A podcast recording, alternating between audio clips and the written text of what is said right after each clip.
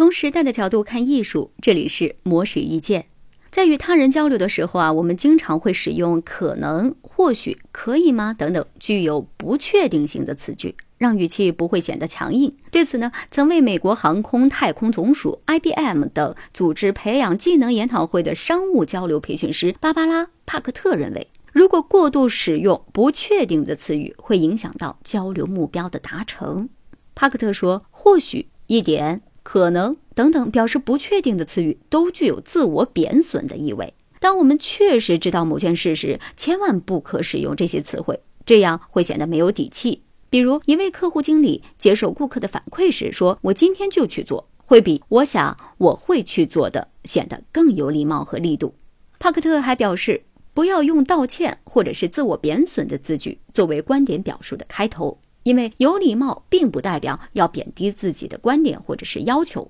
比如，当你以“虽然我真的很不想说这件事”为开头，对方就会产生“既然你不想说，为什么又要说出来”的疑惑。而且，在陈述即将结束的时候，也不要使用“我不知道这样是否可以，你觉得怎么样呢”的表示，这样也会削弱句子的力量。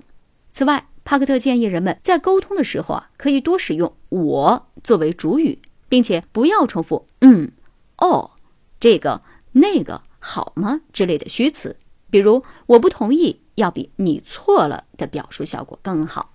总而言之，在交流的过程当中啊，少用不确定的自贬的词汇，能够增强话语的力度，让对方更容易信服你、肯定你。